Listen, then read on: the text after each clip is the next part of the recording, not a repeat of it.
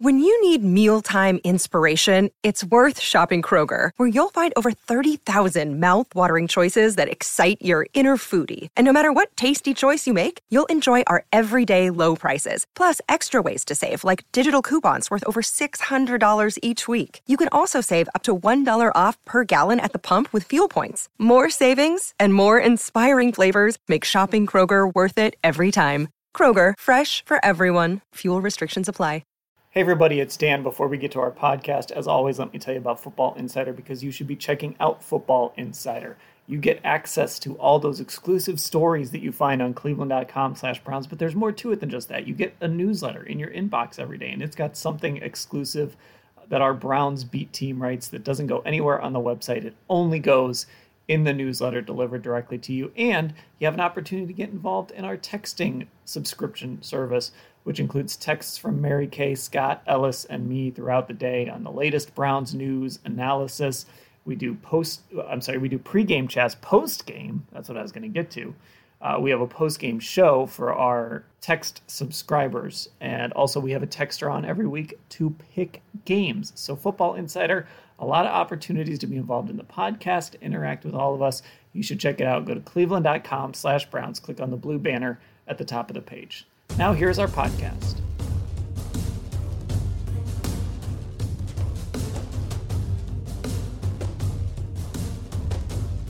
Hey, everybody, welcome to our Wednesday edition of the Orange and Brown podcast. I am Dan Labbe, joined by Mary Kay Cabot. Mary Kay, how are you? I'm doing really well today, Dan. How you doing? Doing well, and also joined by Scott Patsko. Scott, how are you? doing good. I feel like I've been doing podcasts all day here today one after another. Just let's go. I was go. gonna say you're in the uh, you're in the Ellis Williams role from last week when we had him on right after uh, the guy to watch to the tape was was recorded. So we're keeping you guys busy. Uh, I put out a call for our Football Insider subscribers uh, and uh, who are also getting our texts. Of course, that's part of the package. You want to check that out, sign up for it. Um, I put out a call out to see what questions they had about the Browns today. Now, before we get to that, I want to let everybody know that we'll have Terry Pluto in the second half of the pod. But before we get to Terry, let's answer some questions from our Football Insider subscribers. And and look, I knew this was going to be a topic. I think we all kind of knew this was going to be a topic when Odell Beckham got hurt. This question about Baker Mayfield and Odell Beckham, and you know, there's some longer ways people have asked this, but here's the most efficient way from the 330 area code. Is losing Odell Beckham possibly less stress for Baker Mayfield in some ways. Another way to ask that is is it ultimately maybe better for Baker Mayfield to not have Odell Beckham out there? I think it's maybe a complicated answer because just my my initial answer is just no because Odell is Odell, but there are probably some areas where you know if Baker doesn't have to focus on getting the ball to Odell, it could be beneficial. What do you think, Mary Kay? You know what? It is a very, very complicated answer. I have never really thought that Baker and Odell had any real good chemistry together. And therefore, uh, you know, in some ways, I do think that maybe Baker Mayfield might function a little better uh, without Odell, you know, being someone that he feels that he has to get the ball to, or, you know, that has to always be his first read or whatever. But having said that, I just need to make it perfectly clear. I think that Odell Beckham Jr. has Hall of Fame talent. I have been mystified as to why these two guys really don't have uh, the chemistry that you would think two talented football players like that should have. Uh, so this is not us. In saying that, it's not in any way, shape, or form a knock against Odell. After the opener, I wrote that you know I just wondered if if Baker was going to be the guy here, should they consider maybe trading Odell? because I just wasn't sure it was ever going to come together between those two guys. And I still sort of feel that way at times. Yeah, I think, I mean, to be clear off the top, the Browns are worse off without Odell Beckham Jr. Mm-hmm. But I don't think we've ever really got a clear sense of how it was supposed to look with him and Landry on the field together, like how that uh, dynamic was supposed to work, how the catches were supposed to work. It never really became clear. And there were too many situations where it was obvious they were trying to get the ball to Odell. I mean, in week one, at the end of the first half, they threw a bubble screen, you know, play that Kevin Stefanski never calls because they wanted to get the ball to Odell because he didn't have a target at that point. Uh, so you don't have that anymore. and maybe in some way uh, having a clear, maybe more set. All right, this is your number one guy. This is number two, and so on. Maybe maybe that's easier for Baker. I don't know, but um, the Browns are worse off without Odell. However, if your offense, and I said this about losing Nick Chubb, if your offense can't function, if they could, if it can only function with Odell and Jarvis, then you got a problem. Like you should be able to be okay with maybe just one of those guys. You shouldn't need two, uh, you know, Pro Bowl talent wide receivers for your offense to work. So it's the same way with Chubb and Hunt. You know, even without Nick Chubb, your offense should still work. Mm-hmm. Yeah, I don't know if there's a, a clear black and white answer for a lot of the reasons that, that you both mentioned. I, I think there's going to be a point this season where you're going to miss Odell Beckham, where you just don't have that guy who can take a handoff against Dallas and turn what should have been a catastrophic loss into a 50 yard touchdown run. You, you just, you know, you don't have that. Now, you know, you're going to get a guy like Nick Chubb back. We know his big playability. You know, you hope Kareem Hunt starts to get healthier and healthier too. We know what he can do. Jarvis, you know, we know what he's able to do as well. But Odell just brings a different dynamic, I think, than all of those guys. E- even Chubb, who we know when Chubb gets into the second level, he it could turn into an 80 or 90 yard run. Um, but uh, Odell just brings this different dynamic, and I'm curious to see how defensive coordinators approach this until you know either the Browns find somebody to be that deep threat or Donovan Peoples Jones steps up to be that deep threat. However they do it, I'm curious to see how defensive coordinators kind of adjust as the Browns run this play action heavy offense. And, and, you know, if they maybe sneak some guys up, if they don't have to respect the deep ball as much, that, that's really, I guess, what I'm watching. Well, you, you know, you have to game plan for Odell Beckham Jr. And a defensive coordinator has got to figure out how to double team him or do whatever roll coverage to him, do whatever it takes uh, he can take the top off of a defense. He can do so many different things. So I'm sure defensive coordinators would say, oh my goodness, there no way are they possibly any better without Odell Beckham Jr. And it does sound preposterous, uh, but it just really kind of, you know, comes down to the fact that look, he only had 23 catches. Now he did so many other things and got things so open for other guys and you know blocked well downfield and all of that kind of stuff. Uh, but the fact that there just wasn't the magic that we all thought there would be between Baker and Odell, you know, I still sometimes wonder going forward, it does it make sense to, to have these guys uh, together anymore? Okay, let's uh, let's get to some more questions here. Uh, there's two that kind of go hand in hand. So I'll start with this one from the 440 area code. When you look at the Browns defense, the question is what position on defense is the Browns' greatest need and how do they fill it? Uh, there's probably two pretty obvious candidates here, uh, but I'll let you guys answer this one before I do. What do you consider the Browns' biggest defensive need? And is it something that they can fill either at the trade deadline or maybe on the roster already? Scott, you go. Uh, wow, this is a toss up. I would say uh, a linebacker who is solid in coverage. That's something they really don't have. Malcolm Smith's trying to fill that role, and he's better than anyone else they got available at the moment. Um, but they clearly need to upgrade that. And the other spot would be it's I guess it depends on how you want to use Ronnie Harrison. You could just say free safety or strong safety because he's played both. But basically, the safety spot other than Ronnie Ronnie Harrison. Um, those are two big needs. And, you know, who would fill maybe both those roles is Grant Delpit, but he's not here. So maybe they kind of do have it filled. He's just not, you know, able to play this year. But those, I think, are the two, I think, glaring things this team needs to address. You know, one of the things that I have been thinking about, and I wrote a little bit, just a little bit about it uh, for this morning or like later last night, was the fact that uh, you know, nobody else on this team besides Myles Garrett, nobody has more than two and a half sacks. Sheldon Richardson has two and a half, and Adrian Clayborn has two. Olivier Vernon has none, and Larry Ogunjobi has none. And I think that's one of the most surprising things to me about that defensive front this season. I did think that Olivier Vernon was going to be more productive in, in the pass rush in the sack department. I really thought so. And, you know, we've seen in the past Larry Ogunjobi, you know, he gets a nice push up the middle. And uh, now we've they've had some injuries. These guys have have been in and out of the lineup with injuries, and that has hurt them.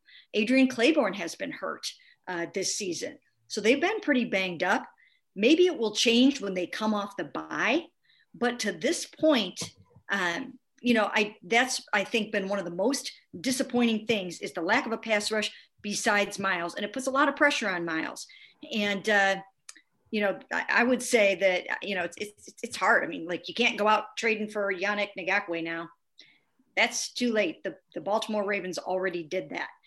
There's not a bunch of pass rushers sitting around, but they have to find a way uh, to get to the quarterback other than Myles Garrett.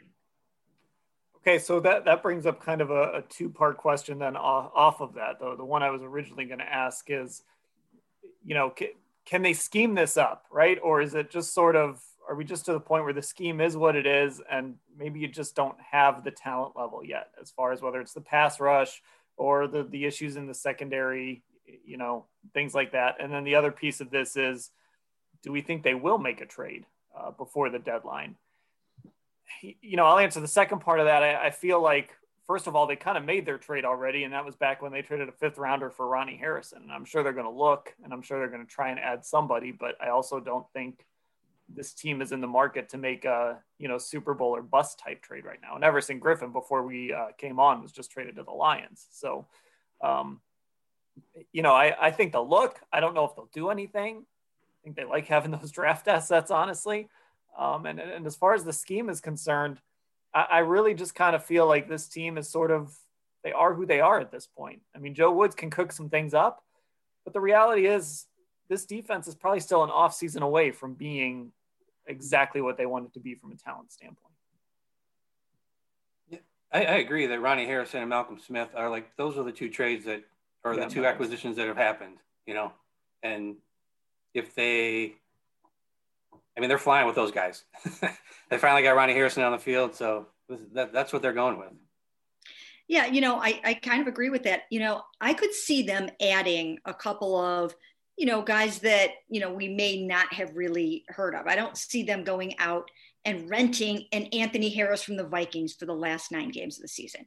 I don't see anything like that happen happening. They're not going to give up draft picks and, and good compensation for a player that is what amounts to, again, a nine game rental. Not happening. Now, if they can acquire someone or something that can help them down the stretch, fill a need, fill a hole, uh, and not have to give up too much for that person, maybe even swap a player or whatever, uh, then they'll do something like that. So I, I, see, you know, maybe they'll even try to find a, a receiver. But again, it's not going to be probably a big name guy, probably not going to be somebody that we've ever you know really heard that much about. It would probably be somebody that can play a role and and fill a need. So um, not expecting too much. I think more so what they're hoping is that the guys that they have right now are going to get a lot healthier. They're still waiting for harrison well you know harrison's coming back and and getting better. Mack wilson uh, again i mentioned olivier vernon and i mentioned this yesterday. I don't see him going through the bags with the same intensity that he did during training camp. I think he still is being a little bugged by the abdominal injury. So I think that's what they're hoping for get their guys healthier. I, I think the trades they would make would be one very similar to the Ronnie Harrison deal, right? Mm-hmm. Something, a low draft pick for a guy that they control for a little while. You can find out who he is. He's young. Um, and again, the ceiling on that pick is, you know, maybe next year they're rolling with Ronnie Harrison and Grant Delpit at safety. That's mm-hmm. that's pretty good for a fifth round draft pick uh, to Jacksonville. So, so I think those are the sorts of trades that you would be looking at. All right, this is a fun one uh, from the 405 area code. Who has more catches the rest of the season? And I suppose you guys can add a name to this, but here are the options uh, that this person gave us Austin Hooper, Harrison Bryant, Jarvis Landry, Rashard Higgins. So Austin Hooper, Harrison Bryant, Jarvis Landry, Rashard Higgins. Who has more catches over the last nine games, do we think? It's just some good yeah. options. I mean, it's got to be Jarvis, right? I mean, you would think. If you take Jarvis out of that, then I think it's a better it's, it's a better question. But I would think Jarvis Landry is going to lead this team in, in catches this year. that, that was going to be my first instinct too. Um, I think that uh, once again, Jarvis has been suffering with what I, I, believe is actually two ribs that are impacted by, you know, broken, crack, whatever. Um, so he is suffering from this very painful rib injury. But I do think that, that he will get more of the catches as they get the passing game cranked up and as he gets feeling a little healthier. Okay, so so let's take Jarvis out of the equation. These are the next four. So Jarvis has the most receptions on the team. Then it's Odell. These are the next four right now: Austin Hooper, Harris, uh, Kareem Hunt, Harrison Bryant, and Rashard Higgins. So it's basically the same group, except we're replacing uh, Jarvis with Kareem Hunt. Who do we think gets more receptions out of that group? I think I will go. I didn't actually answer the last one. I would have said Landry too. Um, I think I might go. I part of me really wants to say Rashard Higgins just because of that connection, uh, but I, man, I'm having trouble with this one. this is a tough one. I, and Hooper, I don't know if Hooper's going to be healthy. I think it's. I think it could be Hunter Bryant, and I, I think I'll go with Nick Chubb coming back. I think I'll go with Harrison Bryant. I, you know, I, I think you can. I want to go with Rashard Higgins, but I think the key here is is what they think about KhaDarel Hodge. You know, mm-hmm. um, we don't know what the role is going to be for him, and whether or not Higgins played himself into some sort of uh, better role than he's had because of the the Bengals game. Um, KhaDarel Hodge seems to understand that in order for him to be on the field, he needs to block. He even tweeted that earlier this year. Um, so I get the feeling they want to keep him in that kind of role and maybe Higgins is the one who steps into uh, to Odell's spot. So I, I, would say Higgins over this. I think I think whoever whoever becomes that number two, quote unquote, number two guy behind Landry as far as receivers go is going to have more catches than Austin Hooper. And you know what, you guys, um, and, and let me know if you see it this way too. In the same way that I think Baker was kind of trying to find his chemistry with Odell, I still feel like he's going through that with Austin Hooper you know, and I think it could possibly be a function of, once again, not having OTAs, not having preseason games, and trying to play catch up uh, and not really kind of knowing each other yet. Uh, so I think, you know, I would probably go with with Rashard Higgins here just because of the natural chemistry. And I think that that Baker knows that a lot is at stake in these nine games. And I think he's going to go uh, to the place where he is, you know, feels really comfortable a lot of the times. You know, if he has a choice between a little bit of, you know, being uncomfortable or more comfortable, I think he's going to go with with the guy that he really likes a lot and knows is just kind of always there for him. Uh, having said that, I think they're going to have to get the tight ends involved a lot more with Odell out. I think we'll, you know, we'll we'll see plenty of two tight ends. We'll see more three tight ends. Um, so it it's hard to say because we don't know what defensive coordinators, as you mentioned earlier, Dan, how they're going to play these guys, and that will dictate some of this. But I'm going to go with comfort level, and that's and he's like sort of his like security blanket. Rashard is. I'm going with that. Yeah, I mean it's uh, Rashard is probably going to be the answer. I just you know we're seeing that connection grow with Harrison Bryant, and the one thing that has really stood out to me is regardless of sort of what's happened around him, Harrison Bryant has just sort of stayed in, in the same role. He's clearly a guy they want to have on the field a lot. He's clearly a guy that they want to use a lot in the red zone. Um, and it does seem like, you know, with Baker, it does seem like he has to develop connections with guys. That's, that's just sort of the quarterback he is. He has to develop a trust with a guy. And he doesn't, like you said, Mary Kay, he doesn't have that quite yet with Hooper. He obviously has that with Higgins. I think he's developing it uh, with Harrison Bryant. I think he's got it with Kareem Hunt, but Kareem Hunt's got to stop dropping the football um, you know, I, I, think those connections are there though. So, so that's going to be a, that's a good question. a very nice job there from our football insider subscriber. Okay. We'll take one more here. And this is just sort of a look ahead to the Raiders. And I'm curious the approach the Brown and this person wants to know the approach the Browns will take here against Oakland. Do we expect them to attack the Raiders through the air? Or will they stay on the ground against Oakland, considering that the Raiders' defense is not very good? What What do you think we're going to see from the Browns? Because I think what's been fascinating about this season is you kind of don't always know game to game how they're going to attack a team. You know, against Indianapolis, they come out and they throw 28 times in the first half. uh, against Dallas, they rush for 300 yards. I, I think it says a lot about this coaching staff that they kind of look at these matchups and say, this is how we want to attack them. Um, how do you think they attack Oakland this week? I, th- I think they will. Um, I think they will throw the ball. I mean, Oakland doesn't create a lot of pressure. They don't create a lot of turnovers, but you can run the ball against them. We know Kareem Hunt, like I said, is a little bit banged up, so I think we might see a little bit of that short passing game um, come back this week. I think balanced. I, I, I envision a balanced attack. Uh, I think that, you know, we saw they spread the ball around a lot against, you know, not a great defense against Cincinnati. And like you said, if there's not a lot of pressure, then Baker does a nice job in those situations where uh, he has time to throw and he doesn't have somebody right in his face uh, and he can get a little bit confident that way. Uh, so I think there will be opportunities to throw the ball, and they're they're going to need to throw the ball uh, because the Raiders can score. Derek Carr can get hot, and uh, you know they can score some points. So I think uh, I think it will be balanced. I think the other thing to consider too, real quick, is that Kareem is still suffering from a rib injury himself, and you know that's kind of significant when you're trying to catch the ball, run the ball, run as fast as you possibly can. So I still think that uh, that he needs the bye week until he can feel really good about you know just plowing right through there. Also, I know I, I think I said Oakland again. I'll put a dollar in the jar. Put a dollar in the pot. yeah, I would expect the Browns to come out and just try to execute their the game plan that we've we've come to know them by. They're going to try to run it, and, and we don't know if Wyatt Teller is going to be out there or not. I think Stefanski said he hasn't officially ruled him out uh, yet, but you know, if they do have Wyatt Teller, then I think it's business as usual. And you know that you can pass on the Raiders. Uh, it's really a lot like going against Dallas. I mean, I fully expect this game to be, uh, you know, the over under to be like in the high 60s. like there's going to be a lot of scoring in this game. And, uh, but I would expect the Browns to come out and try to do what, what they really want to do and what we've seen them do in, in all their wins and try to establish uh, their running game and, and, show they can do that. And uh, while knowing that uh, they should be able to pass on the Raiders.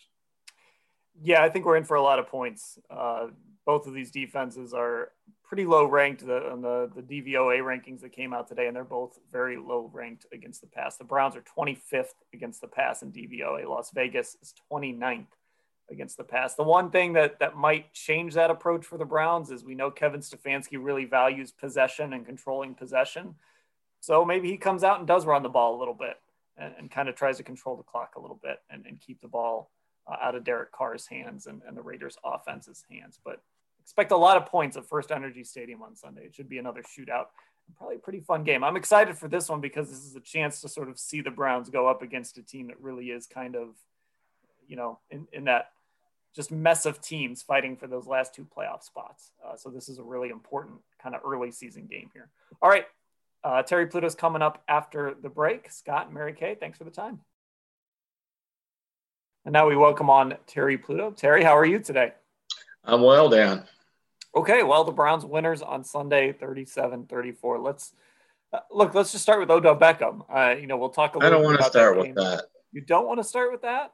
We will. Here's why. Okay. I was fair. thinking about something. I've gotten a couple fans that are not happy about the Browns winning and because the Bengals aren't a good team or whatever. And I, because I, I don't follow this. What was the spot on that game?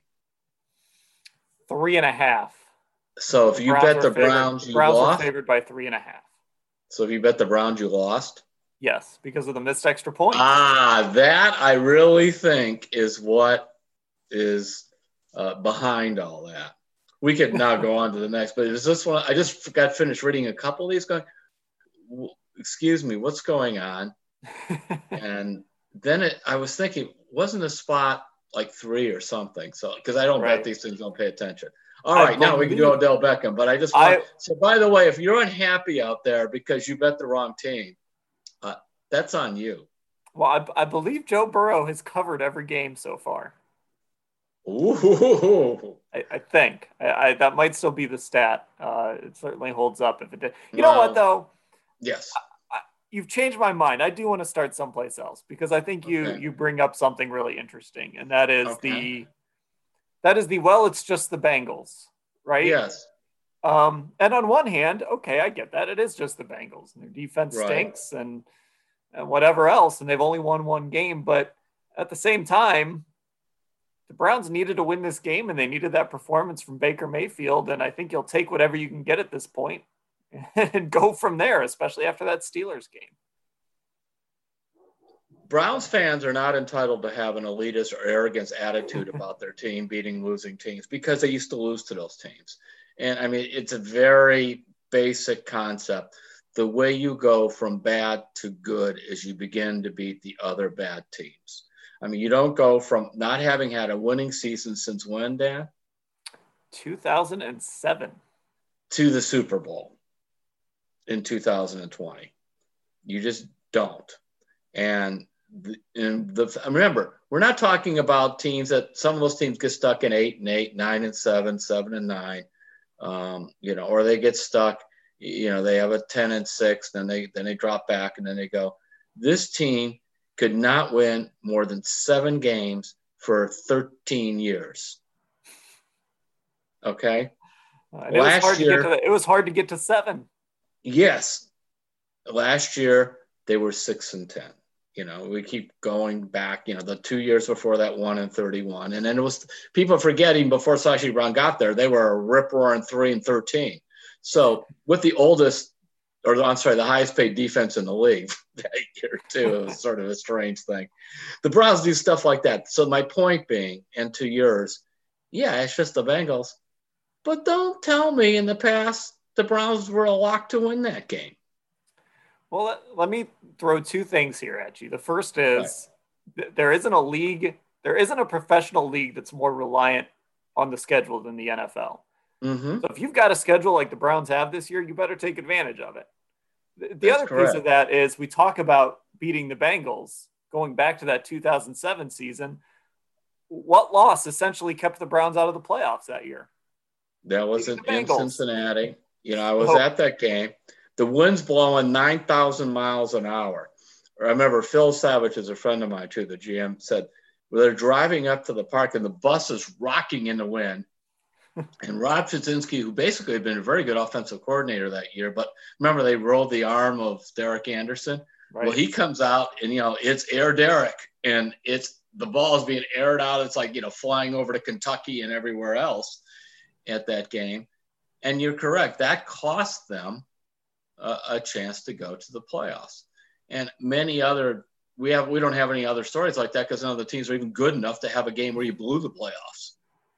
Yeah, I, I mean, look, I'll right repeat now, that. So think about that. Since 1999, they came back. I mean, the only other year they made the playoffs was 2001, and they had a big win at the end of the year over Atlanta uh, to get in. And the rest of the time, there were no discussions of the play playoffs. You know that whole thing. There were none. So I'm not throwing these things out because I have seen in the past how Browns teams, they don't just lose one to one or two bad teams, they lose like four of them. Who was that guy in Denver that beat the Browns? Allen, Brandon, somebody? Brandon Allen. Brandon Allen. Yeah, there was a big one. And and the duck, and we could just go down the line with all these different quarterbacks and things where the Browns have lost. So, you know, that's my really my contention is that, you know, I don't care if it was by three points or whatever. Uh, they needed to win. And then to your point, Dan, you should kind of flush this out. It was a huge game in many ways. Well, and you know, you're five and two, and that gives you, you know, last year they got off to that just awful start, and, and the schedule was difficult and everything was a mess, but you had no room for error. You know, so you you go to Arizona and you lose, and that's basically it. You know, this year you're you're five and two you've got winnable games coming up, but if you trip up against Philly or if Deshaun Watson just goes off and, and you lose that game, you've got a little room for error now. And, and I mean, I they could lose Sunday to Derek Carr. Matters. Oh yeah. yeah, absolutely. I mean, we kind of throw out that last game with Vegas because they had everybody with the whole offensive line was quarantined or something, and and that. But my point there is, yeah, you you started right. They had to get Baker squared away because I was sitting with you in that press box and watching him that first quarter going, is this guy just going to be, you know, sinking and not going to be able to find him or what? Right. And and I, I think everyone, if they're being honest, was probably thinking this guy has a cracked rib. He hasn't completed a pass in the quarter. Maybe you need to sit him down just to give this team a chance to to breathe until you know. Yeah, maybe get him, he's get him a little healthier. It was strange. It was like he had a wounded duck for that first pass. It was intercepted. Then he started firing laser beams over everybody's head. and then in the second quarter, he comes out and it's like, you know, it's 2018 at his best, or he's Oklahoma playing Texas Tech or something. I mean, he was having a grand old time, but he wasn't just firing the ball over the place. I mean, you could tell he was going to passes where, I mean, some the windows might have been a little tight, but they were they were good choices he was making in the pocket and where to go with the ball. You didn't see it going into double coverage or that kind of stuff. Right. So Odell Beckham obviously lost for the year. Um, this is going to be a, a, point of discussion, I think, for all week. I, I think there's going to be people out there that you know make the case that maybe Baker has been better without Odell. Maybe he forces the ball to Odell too much. I, am in the camp that when you have Odell Beckham on the field, it makes the defense do things that they right. won't have to do. Um, it, it the question is, what does bit. the offense do? Right. It concerns me a little bit that they don't have a real deep threat now uh, with, without Odell Beckham. It, this is going to be a challenge, I think, for this coaching staff. They're, the scheme mm-hmm. is going to matter a lot here. And and the big thing I do think the guy they miss they're going to miss is Chubb.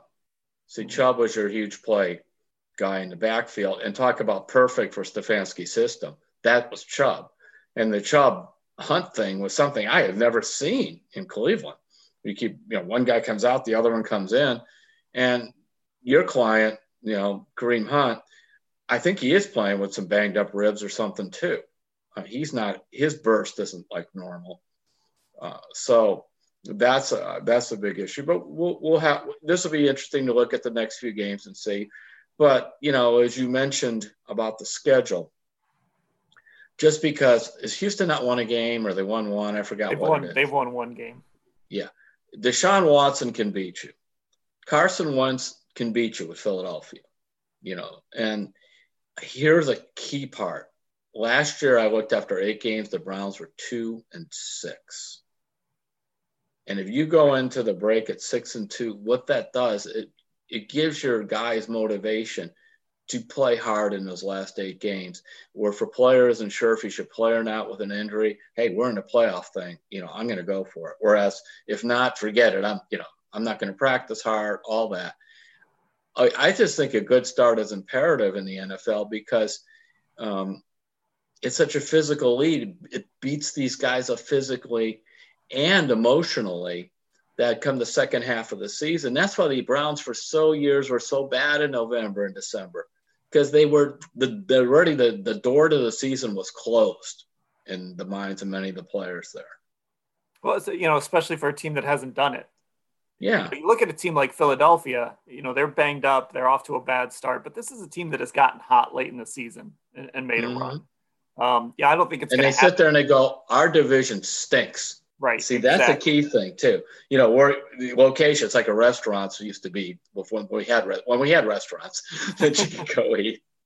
You know, location, location, location. Well, the location of being in their division is like two wins. Hey, we're, we're not out of this at all, and so that's that's why every game for them, you know, will be big. And I, I anticipate they're going to play well against the Browns. I think Houston will play well. Romeo comes back. I think Houston's going to play well. So they'll have to re- uh, you know, jump up. And the fact we got to accept the fact with this defense, there's not going to be blowouts for the Browns. You know, the Browns are going to keep both teams in the game. The Browns are, offense is going to keep them them in the game. The defense is going to keep the opposing team in the game. All right. Well, th- this game is is a really interesting game coming up because I think Las mm-hmm. Vegas is a team that's right. Um, they're kind of in that that group of teams with the Browns. You know, kind of in, yeah below the top tier of the AFC, fighting for that those last two playoff spots. I think we're in for another shootout. Uh, I actually just before I came on with you, I, I finished watching that um, the Bucs Raiders game. And, Tell me about it because I, I was curious. I just saw the highlights. Yeah, I mean their defense is not very good. They, they don't force a lot of turnovers. They don't get a lot of pressure. I mean they're they're better than Cincinnati, but um, they, they don't do a lot on that defensive side. But on the other side, they don't turn the ball over a lot. They have fumbled. Mm-hmm you know, their giveaways have been mostly fumbles, but Derek Carr is not going to throw the ball to you very often. His one interception in that game was off the hands of one of his receivers. Um, I think he's thrown two all year. So, yeah. you know, that this could be another kind of shootout type game because I think the Raiders can probably do some things offensively uh, that, that'll give the Browns some trouble. And, you know, Derek Carr gets rid of the ball quick. He's accurate, not a ton downfield, but they do have some speed. It, will be an interesting Dan, game, I think.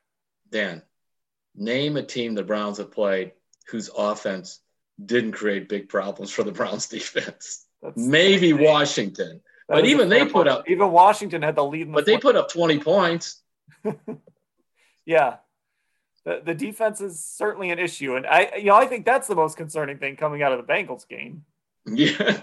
Right? I mean, they they just could not stop. Now, if Terrance Mitchell makes that interception, maybe it's a slightly different story. Right. But but still, even with that, that I mean, was right in front of us. So that fourth down play there on the goal line. You know, remember that right towards the end of the fourth quarter because right. of where we were situated in the press box. That's right in front of us. And I'm looking at that and I'm thinking, they haven't made a defensive stand all year. They've made key turnovers. They've created key, key turnovers, but just the fourth wasn't a fourth and one or whatever it was. You know, just stop somebody. Uh, no. Yeah. Yeah, and, and that's the issue in this. I don't know if the Raiders are going to give you um, a bunch of turnover opportunities here. Yes. So, so I think that's, that's, that's part point. of what makes it interesting. Um, because this is sort of a boomer bust defense right now. Mm-hmm. Uh, you know, uh, now I would take Joe Burrow over over uh, Derek Carr, but Derek Carr's a good quarterback. He's going to complete passes and he's going to move the team. They have more of a system. It seems like with Burrow, they're just playing backyard ball. You know, the penny. There's well, averaging 41 passes a game going into that game. I forgot how many he threw against the Browns. They threw almost 50 or something. It's just, uh, and they're and they're running this guy. You know, remember I was starting to go crazy. Why are they having this guy sneak the ball? You know, six foot four quarterback, you just get his legs taken right out from under him. So I don't know exactly what kind of offense they thought they were running, other than riding Burrow. Now you're going to see something pretty systematic. I'm assuming. Did it look like that when you were watching? Uh, uh, yeah, I started to say Oakland, but Las Vegas. I know, I know. I'm going to do that all week. Yeah, I mean, it, you you can see that they have a system. They have things they want to do. I mean, look, the Bengals didn't have Joe Mixon on Sunday. They, they yeah. lost their left tackle. They lost their center in that game. Um, I mean, they are kind of just cobbling things together and, and, just riding Joe Burrow's arm right now. But um, the, the, Raiders definitely That's have the NFL. They always say that is the NFL. You know, yeah. you, the one guy you don't want to lose is your quarterback. You lose your quarterback, you're in huge trouble. Receivers, running backs, linemen, um, about every other team is going to deal with that. I mean, right now, so the Browns have been have been without Chubb. Now they're without Odell. Um, they played a couple of games without Conklin, and then a couple of games, at least one game without Conklin. Now it's what two or three without Teller. Yeah. And then you look at uh, on defense, they've well, some guys we've never even seen, like Greedy Williams and Delpit. So I don't know what to make of that. Um, and so it's uh, uh, that's how it is. You, you know, the really good team, they always say next man up, and and but that is the, the sense of the league, and that's why you're supposed to. The wise front offices construct their rosters so that yeah, there's going to be a drop off, or the guy would be starting, but it isn't like this guy is just hopeless out there when you put him in. Now I'm curious, would you is there a situation where you would make a move to bring in a wide receiver, a trade for a wide receiver? Only a younger guy, somebody like that. I wouldn't go for some big name. I just wouldn't. I want to see what I want to see what they've got with these guys. Um, I think his name is Moffatt. Isn't he an undrafted receiver that they have on the practice squad or somewhere? Uh, Moff, Moffatt is the Moffatt is the safety, I believe. Okay, we'll have to look him up as we're talking. In fact, go and do that. Uh, it's a guy they gave like sixty thousand dollars to to bring him in as an undrafted free agent. He's a more of a possession receiver, and um, I forgot what school he went to. It was one of the like Louisiana Lafayette or Liberty or somewhere like that. Um, do you see it? Do you see him there? Um, uh, I know. I know they like. I, I, know Moffatt. Moffatt is a safety that they called up okay. in the practice squad. I'm that's looking wrong. at. I'm looking at receivers. They have yeah. Jamarcus. Bra- oh, Jamarcus Bradley's who you're thinking of. Yes, that's who it is. From Where Louisiana, Louisiana Lafayette, six foot. That, that was the guy. Yeah, excuse me on Moffatt, but that's the guy. They liked him, um, and so we may see somebody like that come up. I mean, look, Donovan Peoples made some plays. Um, I have to admit, I don't want to go back to they brought in, you know, superstar receiver and how many times is he getting the ball? I don't want to hear that anymore. I don't want to hear it. I'm tired of it. Uh, I want to see how the ball is moved around to everybody. And the nice thing, you know, my probably my favorite player on the Browns after Richard, I really do like Jarvis too because you know he is more of a high profile player, but you don't hear him complaining or or even that aura around him. You got to get Jarvis the ball. You got to get Jarvis the ball. I mean, that's not. I think he went off in the sidelines once, once last year, but that was everybody was going off in the sidelines. But that's sort of who Jarvis. Jarvis is a, a competitive guy. He gets fiery. Yeah. Um, you know, back in the days when we used to be allowed to go in the locker rooms after games, um, you know, you you could always tell. Like you wouldn't even need to have watched the game just yeah, Jarvis in the locker room, and you'd have known if they won or lost. He's he's just that kind of guy. Um, there, there's just certain guys like that.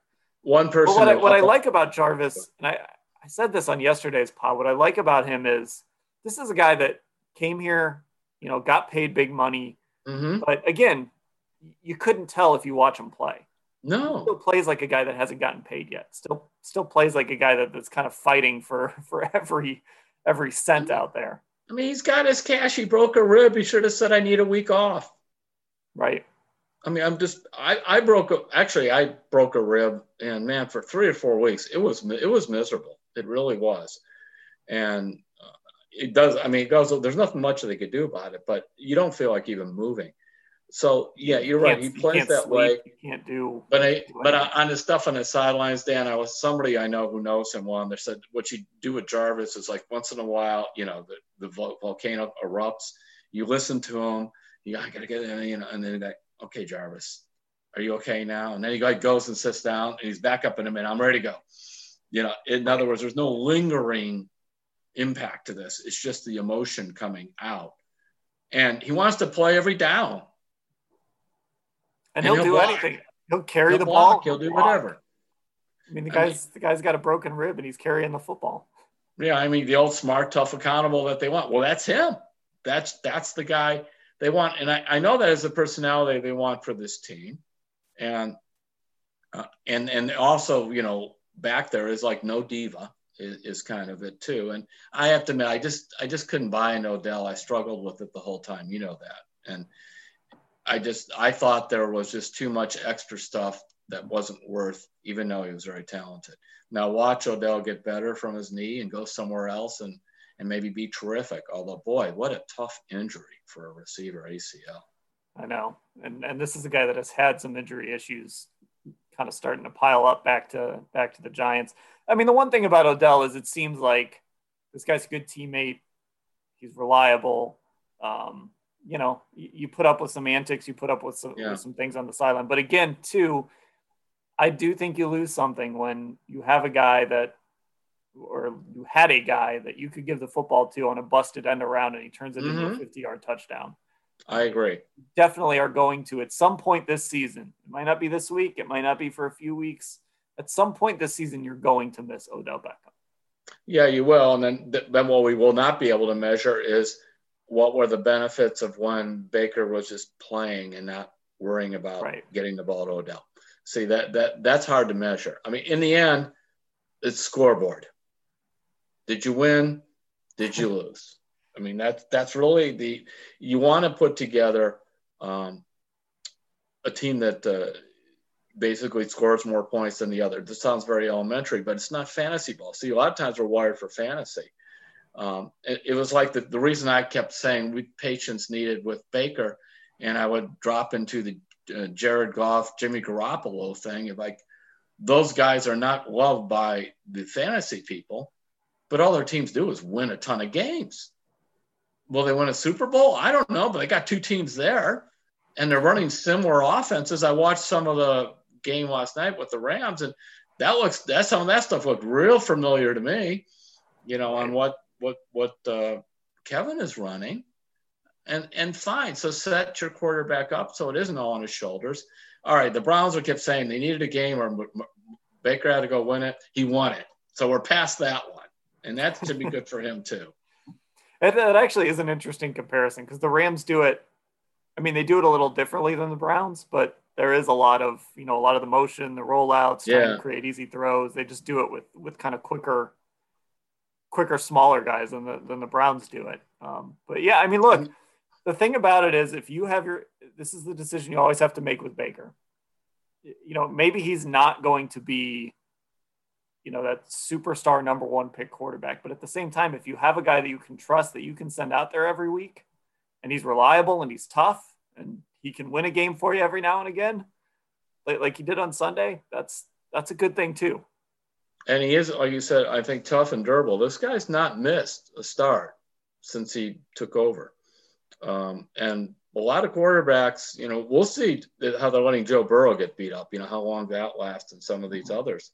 Um, so I think that's for him. But the main thing is the Rams have been running that stuff for, I don't know, three years now or whatever it is that uh, uh, Sean's been there.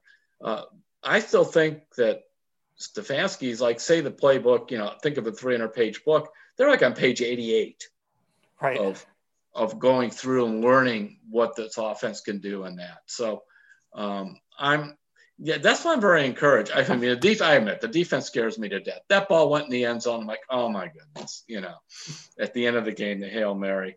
Uh, by the way, I've gotten some emails on that. What did you think? Did the defense mess up on that? It sounds like, I mean, this is what, I don't know if you heard what, what Kevin said on Monday, um, but he said that I guess they weren't sure that Burrow could get the ball into the end zone. So they were sort of playing for, they, they didn't rush. They were kind of playing for a bunch of laterals. Yes. And so then Cincinnati comes out and throws the Hail Mary, and Sheldrick yeah. Redwine is in the right place at the right time, right in front of yeah, AJ. Otherwise than that. Or we might be having a very different discussion. Well, I saw there was a game, and I was at the game by the end zone because this was back in the old days when Palmer was Chris Palmer was coaching and playing in Pittsburgh, and you have to go down the field at the end to get into the locker room. So the Browns are losing. I forgot what it was, but um, last play of the game, Tim Couch fires one some long leaping thing into the end zone. For a guy who it might have been Kevin Johnson or somebody catches it. Remember, this is like either 99 or 2000. Tim, Couch had a couple and, of those, I thought. Yeah, but anyway, so they win on this, um, you know, this long thing. Dwight Clark was the GM back then. He's running around. He's he's hugging writers and kissing them. I got kissed on the top of my bald head by Dwight Clark, and you know he's grabbing but it was it was one of those but it looked the same thing. I'm sitting there going i flash back to that not the kiss but i just thought of it as we're talking but the uh, you know the ball in the air and it feels like it's up there forever and everybody's hovering around. You thinking this is a 50-50 shot at where this thing ends up.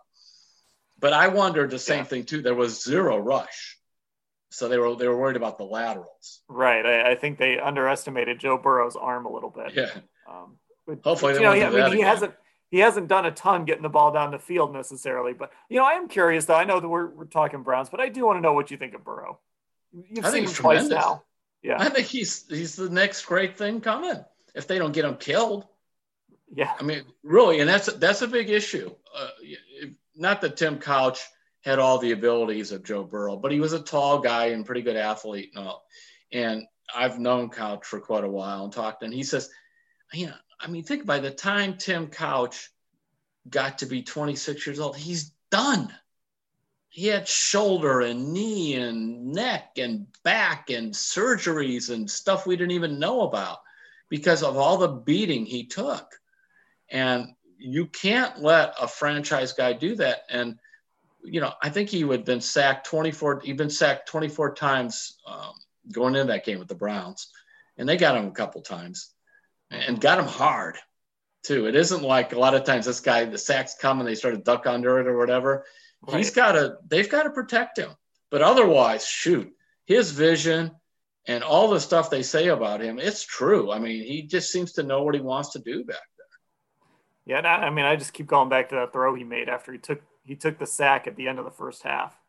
Yeah. And then he, yeah, it was the very next play. He just fires a ball into traffic to I think it was Tyler Boyd for a touchdown. I mean, that's that's the kind of situational throw that you know just so much about that throw was like, wow, this this guy's got mm-hmm. something. Um, I mean, right now it's four. Fa- yeah, you look at and then you have uh, you got four fascinating quarterbacks. They're all different in the yeah. uh, in the north. But at least now, uh, I mean, I think we all could have a sigh of relief about Baker that we weren't going to watch him turn into, you know, I don't know who. I, I, don't know where that was going. And because it went on for two quarters in against Indianapolis and three quarters at Pittsburgh before he got pulled, and one quarter in Cincinnati. Uh, so and, and that was alarming. And, and and before that, he had thrown nine touchdown passes compared to two interceptions in like the first 18 quarters. And like that guy disappeared. This guy who was lost showed up. And then that guy disappeared, and both of those, and suddenly at Baker of 2018. Um, so I'm again, this will be good to see. And you know, we saw also that uh, the offensive line got his act back together.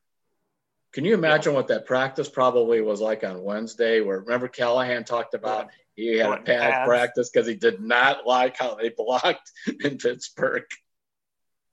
Yeah, I'm, I'm sure it was not a particularly fun week. But, you know, again, going back to how we started this thing, you're supposed to beat the Bengals. You beat the Bengals. Yeah. If you're a team that wants to make the playoffs and, and you're facing a one win team to get right, the Browns got right against them. That, that's what you do. And now we'll, we'll kind of see what happens here over the next month or so. I w- the, the playoff chase really starts after Thanksgiving. So what they can mm-hmm. do here over the next few weeks is kind of set this thing up, try and get healthy over the bye week, and then, and then you make your run, starting with probably that Tennessee game in December. It's probably if you think I, am not sure on on Chubb, but apparently it's not awful. So you don't play him this week. You rest him through the bye week, and then you take a look and see where he's at. And even even if you take another week after that, uh, you still haven't won for the last seven games. Yeah. And and just the fact, look, every time you fake the ball to Nick Chubb, you want to talk about defensive coordinators staying up at night. That guy does because they talked about the home run hitter as a receiver. That's true, but he is a home run hitter as a running back because all of a sudden, you know, he's in a pack of guys and then he's just out and nobody can catch him. Yeah, well, once he gets to the second level, you're in trouble. Now we'll have to see how he is with the knee because knees are always a concern. Um, what do you think of Peoples Jones? I mean, he had his, a great coming out party, but I, I, have no, I had no opinion of him. I mean, I'm intrigued. I, I have been I, have been disappointed with him as a returner. He looks. I mean, he looks sluggish as a returner. Like I haven't I know seen that, that, that that speed. I was told um, by somebody, as they say on the inside, that with Peoples Jones, what they've been stressing to him is possession, catch it, run it, don't fumble it. And they think that might be part of the reason that he maybe looks a little timid. But at this point, and I guess he he only did punts in college, I believe. I, don't think, think, he did. I think so. He might have had like a kickoff return or two in college, but it was yeah. But that's but really they've been just do the same. Didn't uh, what did um, Stefanski call him like Mr. Reliable or something? Yeah, that was interesting for a rookie. I think it's a credit to the coaching staff that you've had, you know, Rashard Higgins, who was inactive, Donovan Peoples Jones, who was inactive. Mm-hmm. You've had guys, you know, I mean, David Njoku makes a huge touchdown catch, right? I mean, you have guys that, you know, by all accounts, some of them could get really, you know, they could complain, they could get bitter that they aren't on the field. And then, but, but when their number's been called, they've stepped up and made plays. Uh, you know, how the receivers, uh, unprompted mention O'Shea, the, uh, uh, the, the receiving coach. Yeah. And, you know, he's been an offensive coordinator before, and he's got a Belichick background too. And so that could have something to do. That's the other thing this person mentioned to me about like people's, right? I said that is that he is very good at, at you know, how the Patriots prepare their guys to mm-hmm. play. And he's brought a lot of that to here. Now, Adam Henry, the receivers coach that was here, was also considered to be very good too. But it just seems like last year, I don't care if you're a good coach or bad coach, everything was chaotic. So uh, yeah, it it's almost like an asterisk to anybody next to anybody else's name besides Freddie's. It's it's pretty incredible how different different things feel uh, under this staff for sure. It's just like they still have had. I don't know. Maybe there's been once or twice this year where we've seen Baker go the line, have to call timeout because something was messed up I mean, that was like every game. And the legal motion and all that garbage, it's gone. and and I try not to read too much into some of this stuff. You know, those those videos teams will put out on their social accounts, the post game speeches and things like that. Uh, but but if you get a chance, if you haven't, the Browns put out what Stefanski said in the locker room after the game, and I just I thought it was really interesting. His focus was on you know enjoy this one, but he I think he said, I think he mentioned the Raiders two or three times. Mm-hmm. I mean, he had this team looking forward already in the moments after that game, and, and I think you know, again, sometimes you can read too much into that stuff, but you know, you can pick up little little things, and then just his focus on getting to the next game and getting this team, you know, not thinking about the bye just yet, but like focus on this week, and then I think he said he'll take care of them at the bye week if if they do that. Um, but but kind of keeping that focus moving forward. They've been able to do that because that was a big thing. Andrew Berry wanted to get rid of was the um, when you lose in Pittsburgh, then it, then you lose at Cincinnati the next week. You lose two games on one afternoon, um, and you don't. And that means because your mindset is not ready to go after that. And twice now, Stefanski's been able to get these guys back together. And at that point, you know, unless you have, unless you're betting the game, Dan, I mean, otherwise, you just want the Browns to win, whether it's by one or whatever, so that uh, you don't have that man, we got hammered by Pittsburgh and then we blew it at the end of the Bengals. That's what you don't want because that spirals you downward. Now it's like, okay, we got past the Bengals, five and two, Vegas, bring them on. Yep. But don't bet this game. Stop. All right, Terry. I think I've probably kept you here uh, long enough. Uh, everyone, make sure you're subscribed to the Orange and Brown Talk podcast feed wherever you listen to your podcasts, and head over to cleveland.com slash Browns uh, and click that blue banner at the top of the page to check out Football Insider and get yourself subscribed. Terry, thanks for the time. Thanks a lot, Dan.